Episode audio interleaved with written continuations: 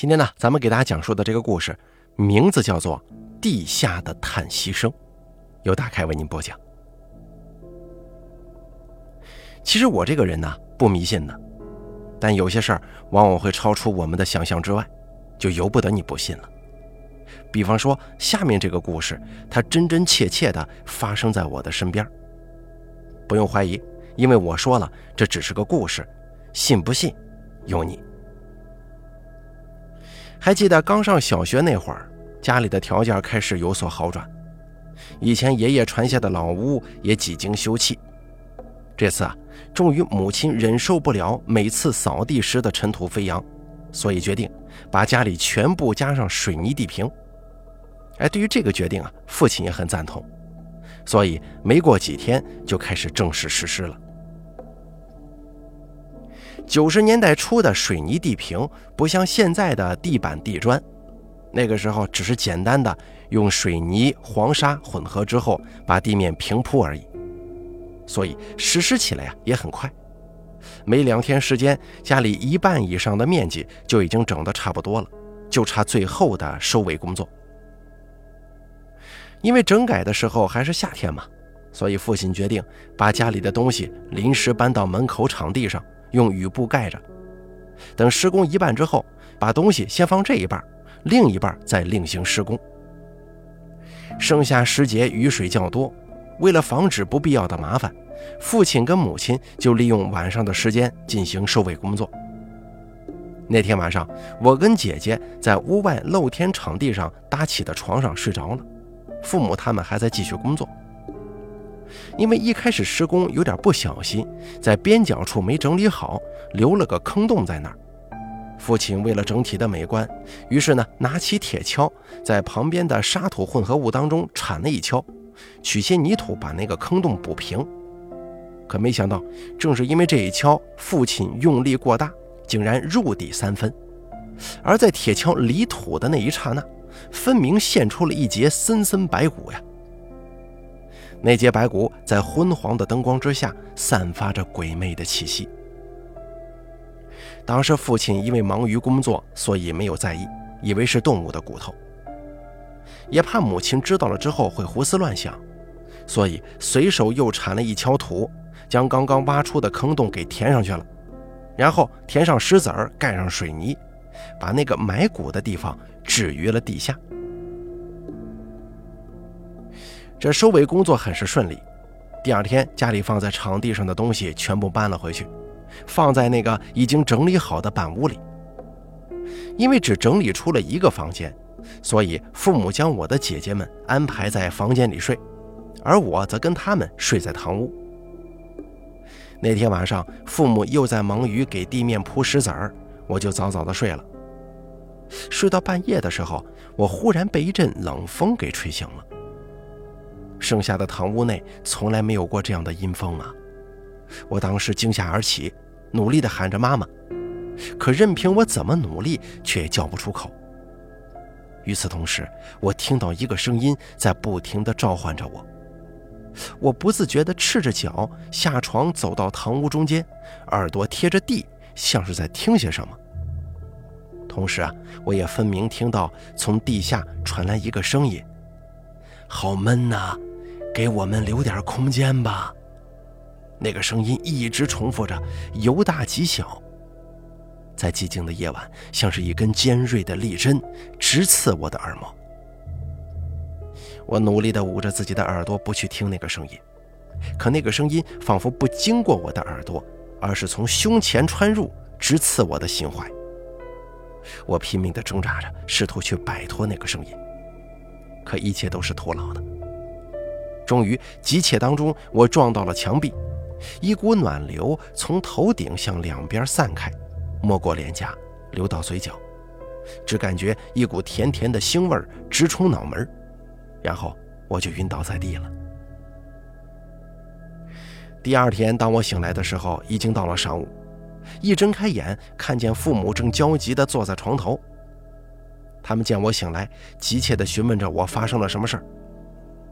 我把我脑海当中的记忆如实向他们说了。父亲听完我的诉说，先是默然地站着，然后点着了一支烟，用力的抽。再后来，父亲好像猛然间想到了什么，拿起铁杵，在昨天发现白骨的地方用力的敲打着。很快，原本平整的地面被父亲弄出了一个圆形如碗口大小的坑洞。然后，父亲还是不放心，小心的在那洞口嘀咕着什么。我们问父亲在说些什么呀？可是父亲一直没有告诉我们。直到后来搬走了好几年之后，父亲才跟我说，他当时啊想跟地下的那具尸骨说：“你要透气，我们给你留了。房子是爷爷传下来的，我们并不是有意要跟你争夺空间。既然相安无事这么多年，也希望你以后不要出来吓唬我的孩子们。”其实当时父亲不告诉我们，是因为他自己也不知道，那在底下埋着的尸骨是否能够听到自己的话。如果不起作用的话，那搬家是肯定的了，所以不希望我们有太多的担心。再后来两天，父亲把我们几个孩子送到外婆家住了一个月，他跟母亲还在继续工作。一个月后的那天早上，父亲确定没事了，才去外婆家接我跟姐姐们回去。回家的第一天，我看到那天晚上我晕倒的地方，父亲敲出的洞还在那儿，只是上面多了个桌子。如果不仔细看的话，也不太能引起人的注意。回家的第一天，父亲把我们姐弟三人叫来，郑重其事地告诉我们，不可以把那个洞给堵上。因为那天晚上我的事儿，所以我们都点头默许了。再后来，由于父亲的特别限制。直到我们离开那个房子，都没发生什么事儿，只是偶尔在半夜听到手指跟石子儿摩擦的声音，但很快就会没有了。故事本来应该结束的，可是当我们再大一点的时候，因为开始要上中学了，而村子里当时只有一个破败的小学，那时候因为坐落在江心的一个小岛上，世世代代以打鱼为生。所以，对知识的要求，整个村子也仅限于识字算账。可父亲却不这么认为，所以为了我们能读中学，我们举家搬迁了。原本父亲的本意是打算把那房子就这么空着，可村里的一户跛脚的人家却找到了父亲要买我们的房子。虽然同在一个村子，但我们家唯独与这跛脚人家从来没联系过。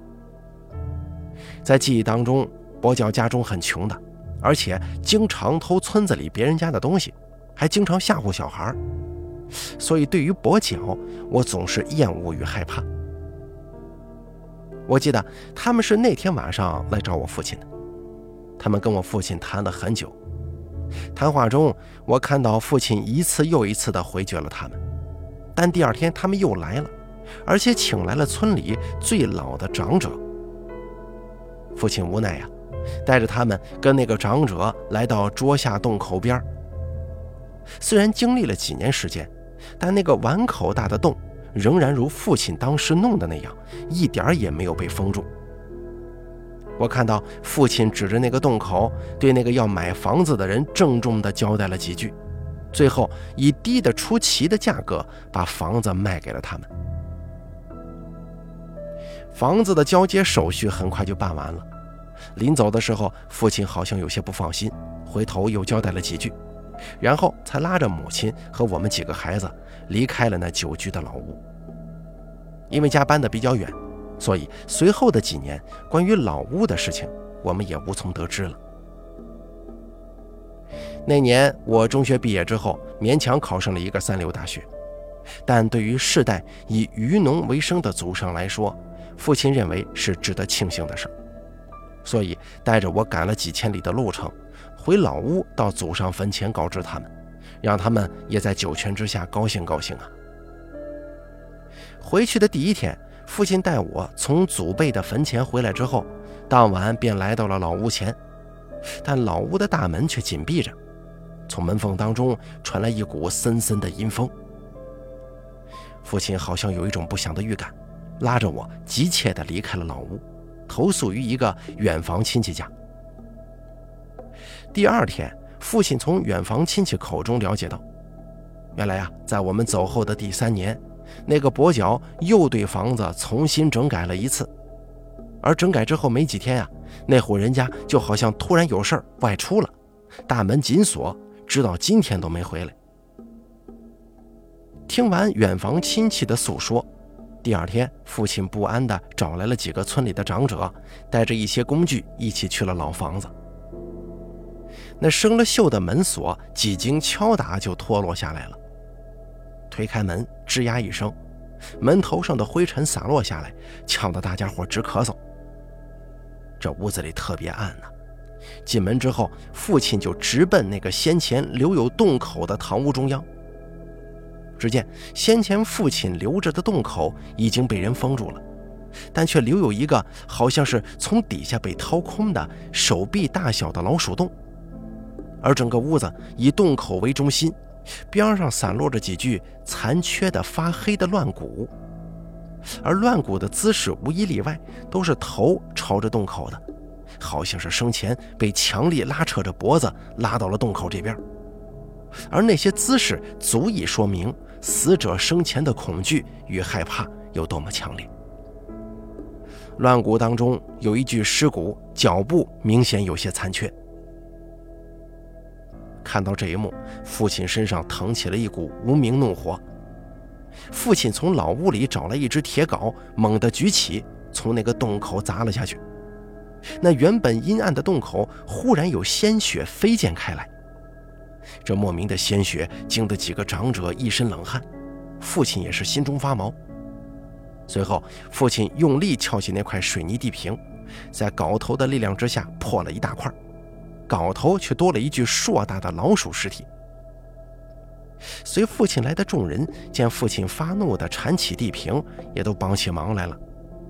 不一会儿，这所有地坪都被撬开了，而在地坪下面，以洞口为中心空出了一大块，里面赫然是一个鼠窝。而在鼠窝底下，有着一堆森森白骨，白骨中夹杂着一些破败的衣服碎片和干瘪了的人类眼球。而一窝刚刚出生、还没睁眼的小鼠，正努力地啃噬着那几颗干瘪的眼球。父亲愤怒地举镐砸下，顿时又是鲜血四溅呢。砸死那窝幼鼠之后，大家伙继续深挖，不一会儿就挖到了另一具完整的尸骨。